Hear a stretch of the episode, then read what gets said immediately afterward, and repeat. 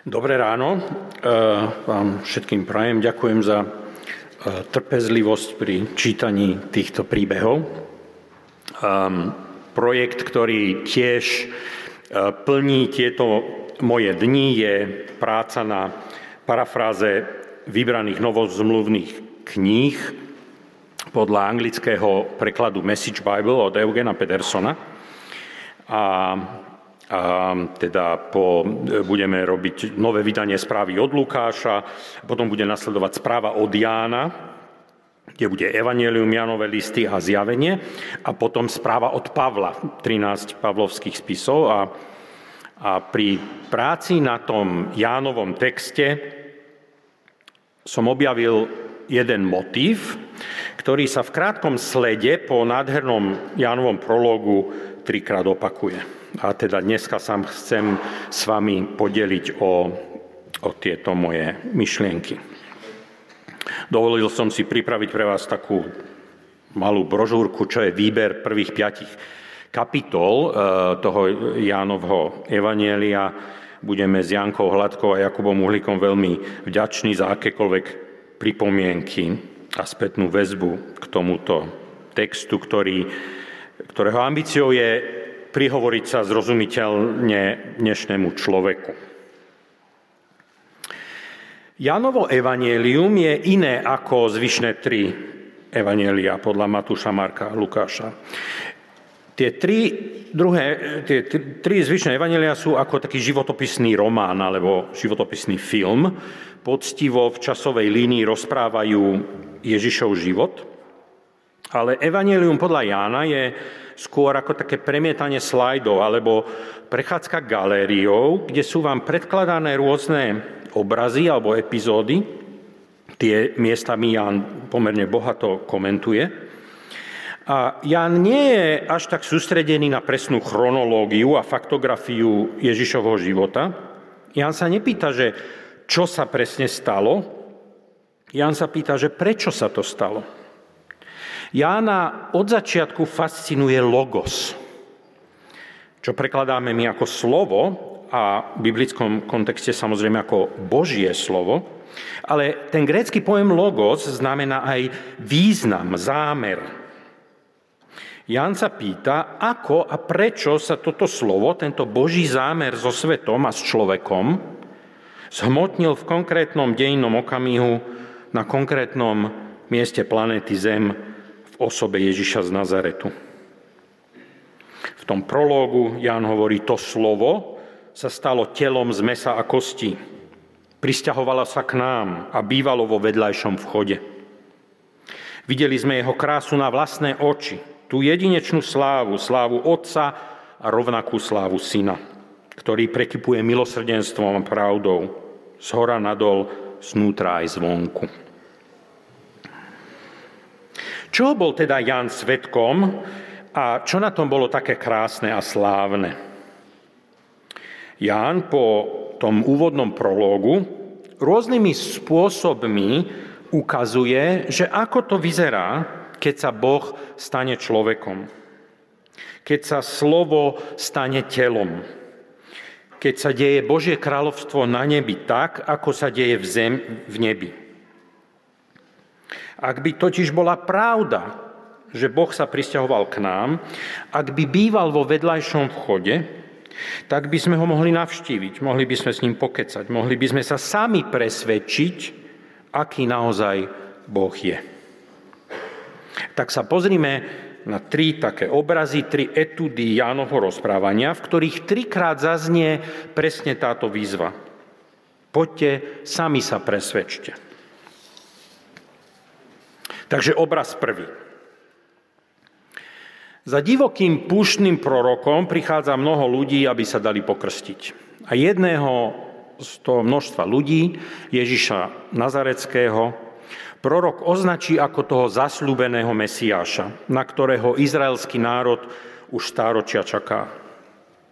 Jan Krstiteľ má svojich spolupracovníkov, ktorí sa ho držia a pomáhajú mu.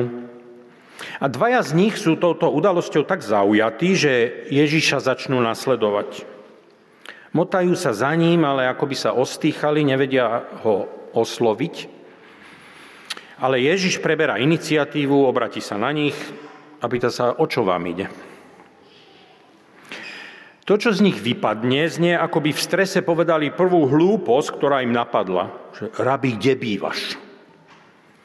Čakali by sme, že Ježiš, ako napríklad v rozhovore s Nikodémom, takúto zástupnú tému prehliadne a vrhne sa rovno na nejaký skutočný problém, že hovorím vám, ak sa nenarodíte znovu, alebo beda vám, ak nebudete činiť pokánie, alebo niečo podobné. Ale Ježiš reaguje prekvapivo. Poďte, sami sa pre, pozrite, kde bývam, sami sa presvedčte. Lebo tá otázka možno není až taká hlúpa.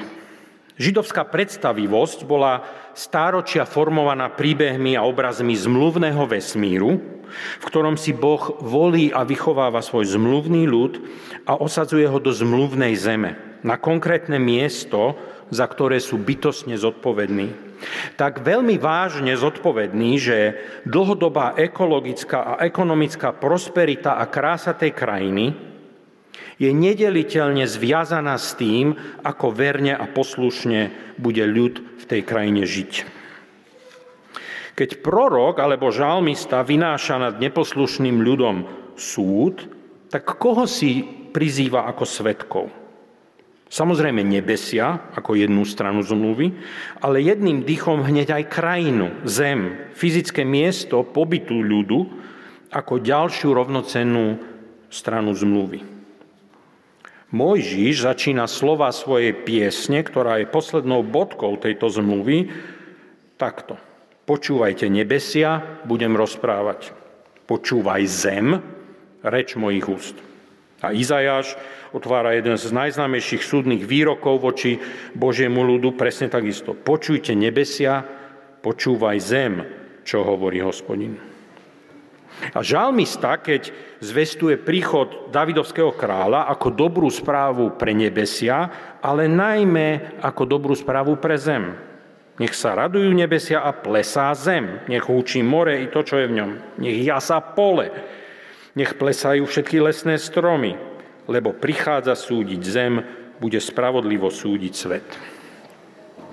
To nie sú lirické slovné hračky starovekého básnika, aby nás zaujal pred tým, ako sa dostane k podstate veci. To je invokácia právoplatných účastníkov zmluvy. Takže ak sa Boh naozaj vrátil k svojmu ľudu v osobe zaslúbeného Mesiáša, tak sa to musí prejaviť na fyzickom mieste, určite najprv v dome, v ktorom by nový pomazaný býval, a následne v celej krajine. Ak je Ježiš z Nazareta Mesiáš, tak miesto, kde býva, jeho bezprostredné okolie o tom musí nejako svedčiť. Poďte, sami sa presvedčte. Nebojí sa Ježiš pozvať tých dvoch k sebe domov. Čo u Ježiša títo dvaja videli a zažili? Ocitli sa v prázdnej mnížskej cele, kde okrem tvrdej drevenej prične a stolíka so sviečkou a zvitkom tóry nebolo nič svetské a rozptilujúce? Alebo vstúpili do priestoru stvoriteľa vesmíru, kde všetky proporcie, farby a tvary sledovali magické pomery zlatého rezu ako v prírode? Nevieme, ale vieme, že dvaja Janovi učeníci u Ježiša ostali až do neskorého večera. Je vysoko pravdepodobné, že jeden z tých dvoch bol sám rozprávať Evanielia Ján. Ani nemá potrebu podrobne nás informovať, o čom sa ten deň rozprávali. Možno si to už nepamätá. Ján píše svoje evanelium ako staručký, staručký človek. Ale pamätá si, že tam boli celý deň a že im bolo u Ježiša dobre. Ježišov dom, Ježišova izba vydala svoje svedectvo vtelenia. Svedectvo zhmotnenia duchovnej reality, a na druhý deň s Ondrejom bežia za Šimonom a nadšene mu zvestujú. Našli sme Mesiáša. Takže náš prvý obraz hovorí, že fyzické konkrétne miesta, kde žijeme, kancelárie, kde pracujeme, záhrady, ktoré striháme, les, v ktorom beháme, Sú pre ľudí okolo nás svetkami nášho nasledovania Ježiša. Sú svetkami pokračujúceho vtelovania duchovnej reality kráľovstva, keď chaos meníme na poriadok, keď z obyčajného tvoríme krásne a keď neúrodné a zanedbané meníme na prekvitajúce a plodné. Obraz druhý. Tentokrát Ježiš hľadá a nájde Filipa a pozve ho, aby bol jeho nasledovníkom. Ten zrejme pozbudený príbehmi, ktorému o Ježišovi rozprávajú Ján, Ondrej a Šimon Peter, keďže to sú jeho susedia a kolegovia, rybári z Becajdy, beží po tomto pozvaní za Natanaelom. Našli sme toho, koho nám sluboval Mojžiš a proroci. A vieš, kto to je? Predstav si, je to Ježiš, Jozefov syn z Nazareta. Mesiáš z Nazareta? To je asi zlý vtip. Poď, Natanael, sám sa presvedč. Nevieme, čo si Filip predstavoval, že sa stane, aby sa Natanaelov názor na Ježiša zmenil. Ale stalo sa to, že Ježiš si z Natanaela robí žarty. Aha, pozrime sa na číreho úprimného skeptika. Natanael sa ohradí, že odkiaľ ho Ježiš pozná a ten mu povie, videl som ťa pod tým figovníkom. Ešte predtým, ako ťa Filip zavolal. A to Natanaela presvedčilo. Ty si syn Boha, teda král Izraela. Čo vlastne Natanaela presvedčilo? Nevieme presne, čo sa stalo, Videl Ježiš Natanaela nejakým svojim vnútorným zrakom v situácii, v ktorej ho nikto iný nevidel? Bola to nejaká trápna a chulostivá situácia? Alebo tam bolo práve že plno iných ľudí a Natanael pod figovníkom prežíval niečo dôležité, osamelý a stratený uprostred davu? A bol to len Ježiš, ktorý si ho zo všetkých ľudí všimol? Nevieme, ja nám nedáva tieto podrobnosti, ale slovo videl, ktoré tu Jan použil, v origináli znamená poriadne sa na niečo zahľadieť a porozumieť tomu. Rovnaké slovo Ján použil neskôr v príbehu o ochrnutom mužovi pri liečivej vode v Jeruzaleme. Ježiš tam prišiel a uvidel, že ten človek tam leží už veľmi dávno a nemá nikoho, kto by mu pomohol dostať sa k nádrži. Vžite sa do toho obrazu. Prídete k bazénu, okolo je plno chorých ľudí a medzi nimi si všimnete jedného. Nepotrebujete mať žiadne zvláštne vnútorné zjavenie akési skrytej pravdy, aby ste videli, keď sa na ňo poriadne pozriete, ako vyzerá on, ako vyzerá jeho lôžko, ako sa k nemu správajú ostatní, aký má pohľad v očiach. A budete vedieť, že je tam hrozne dlho a že nemá nikoho, kto by mu pomohol. Uvidíte konkrétneho človeka uprostred jeho existenciálnej úzkosti. Takto nejak sa Ježiš pozrel aj na Natanaela. A napriek tomu, že ho prečítal zvonku aj zvnútra, zhnusene sa neodvrátil. Naopak, priateľský si z neho robí žarty. A to Natanaela presvedčilo. Rabi, ty musíš byť Boží syn a kráľ Izraela. Vydýchol prekvapením a dojatím Natanael. Takže ten druhý obraz hovorí, že naša sociálna vnímavosť presvieča o Ježišovi. Naša schopnosť poriadne sa pozrieť na druhého človeka v jeho existenciálnej úzkosti, či vo vzdorovom hneve, či v jeho ľahostajnej skepse, uvidieť ho takého, aký je a napriek tomu ho prijať a objať s láskavým humorom. Možno taký človek vydýchne prekvapením.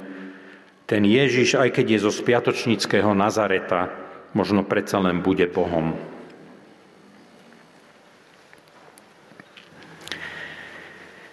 Obraz tretí. Ikonický obraz Ježišovho stretnutia so Samaritánkou pri Jakobovej studni. Asi ten príbeh dobre poznáte a celý sme si ho pred kázňou vypočuli. Skočím teda na koniec. Samaritánka je zrelá žena, pred mužmi nemá ostých, nie je to žiadna porcelánová bábika. Napriek tomu uteká zo stretnutia, aké ešte nezažila. Na jednej strane sa zvedavo snažila prečítať, kto ten cudzinec vlastne je, o čomu ide. Zároveň sa chcela vyhnúť nepríjemnej debate o jej intimných vzťahoch. Už si myslela, že sa vykrútila odťažitou a neosobnou náboženskou diskusiou, keď ju cudzinec dostal presne tam, kam chcel. K zloženiu všetkých masiek a k autentickému stretnutiu ja a ty. Ježiš už len povedal, to som ja. Práve sa s ním rozprávaš, už nemusíš na nikoho iného čakať. Do toho prichádzajú učeníci a trápnu situáciu žena rieši útekom späť do dediny, kde všetkým rozpráva, stretla som človeka, ktorý mi povedal všetko o mne, celú ma prekúkol a povedal mi aj o sebe, že vraj je Mesiáš. Ale ja som zmetená. Myslíte si, že by to bol, mohol byť naozaj Mesiáš? Poďte, sami sa presvedčte. Na to všetci vybehli z dediny smerom k studni. Tá situácia a jej pozvanie v skutočnosti hovorí, že poďte a spolu sa presvedčme, ako to je s tým Mesiášom. Stretnutie s Ježišom je vždy osobné a preto neprenosné. Ťažko sa sprostredkúva druhým ľuďom. Či, či už sa jedná o nejaké intelektuálne stretnutie s Ježišom pri čítaní a študovaní písma, alebo mysticko-duchovné stretnutie s Ježišom pri nejakej meditácii a modlitbe, alebo nejakú emocionálnu charizmatickú skúsenosť pri bohoslužbe. Ale skutočné poznanie a poznávanie Ježiša je komunitná skúsenosť. Keď povieme, že vieš čo, toto som zažil a toto som o Kristovi zistil – a na to nám niekto povie, čože, aj ty? Som si myslel, že to len ja zažívam také úlety. To je církev. Potrebujeme iných ľudí a dokonca aj tých, ktorí sa ešte s Ježišom nestretli, aby verifikovali našu skúsenosť. Nenamýšľam si niečo, nemal som vidiny, nepodlieham nejakým halucináciám, bolo to len nejaké náhle očarenie. Ak je Ježiš z Nazareta tým, kým tvrdil aj Samaritánke, že je, tak pozvaním iných ľudí k skúmaniu Ježiša nemám čo stratiť. Buď aj iní zažijú niečo podobné ako ja, alebo sa ukáže, že je to plána nádej. Ježišova výzva, aby sme išli do sveta, šírili Božie kráľovstvo a viedli k Ježišovi ďalšie a ďalšie generácie ľudí, to nie je len naša povinnosť voči nejakému veľkému plánu. Neprepadajme spasiteľskému syndrómu, že, že budúcnosť kresťanstva církvy závisí na našej misijnej aktivite. My to potrebujeme. Lebo ten tretí obraz hovorí, že my sami potrebujeme ľudí, ktorí sa s ním ešte nestretli. Naša vlastná viera rastie a posilňuje sa vtedy, keď máme odvahu byť zraniteľní, a dokážeme povedať, myslím, že ten Ježiš z Nazareta bol vtelený Boh. Kvôli nemu vidím všetky svoje zlyhania, ktoré aj vy vidíte, veď ma poznáte, ale mám svoje otázky a pochybnosti. Poďte, spolu sa prezvečme, ako to s tým Kristom je. V posledných rokoch nás veľa o zraniteľnosti učí americká psychologička Brené Brown.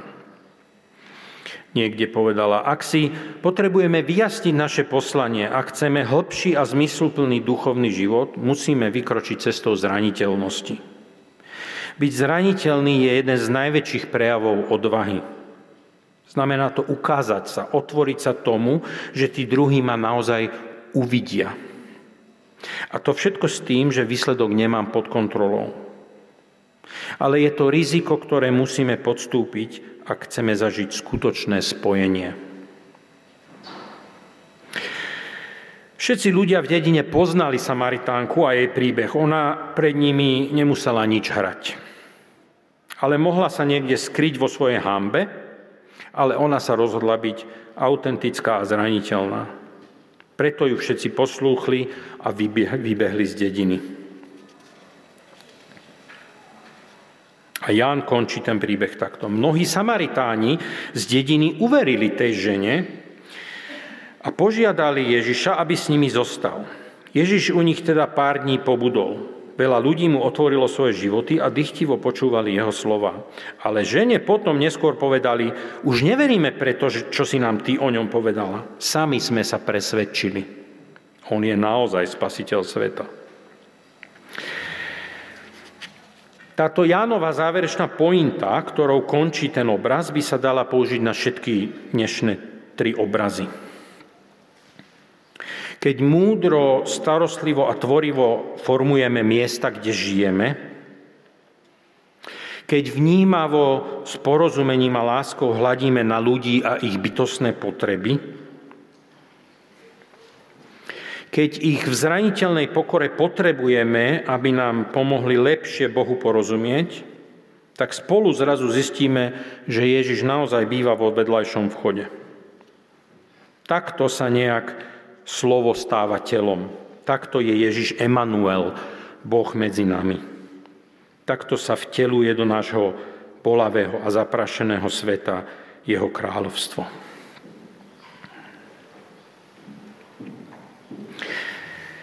Na záver som pripravil tri také um, myšlienky, o ktorých môžete tento týždeň rozmýšľať.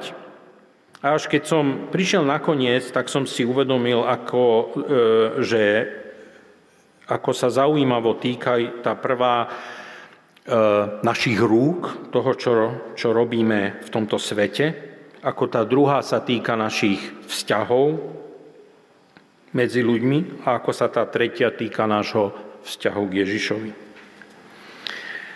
A Milenka ma upozornila, že, za, že, že po, po tá hudba bude dlhšia, to je dobré, um, lebo, um, lebo môžete o tom rozmýšľať a, a, a tým, aké je to um, mnoho vrstvé, tak môžete rozmýšľať, ktorá, ktorá myšlienka sa vás najviac dotýka, lebo by bolo možno ťažké sledovať tie tri uh, výzvy celý týždeň e, naraz všetky tri. Takže o, otázky na zamyslenie a, a meditáciu na tento týždeň. Aké svedectvo by o tebe a tvojom nasledovaní Krista vydala tvoja izba, tvoja záhrada, tvoja kancelária? Vytvor tento týždeň z obyčajného krásne, z nepotrebného užitočné a zo zanedbaného plodné.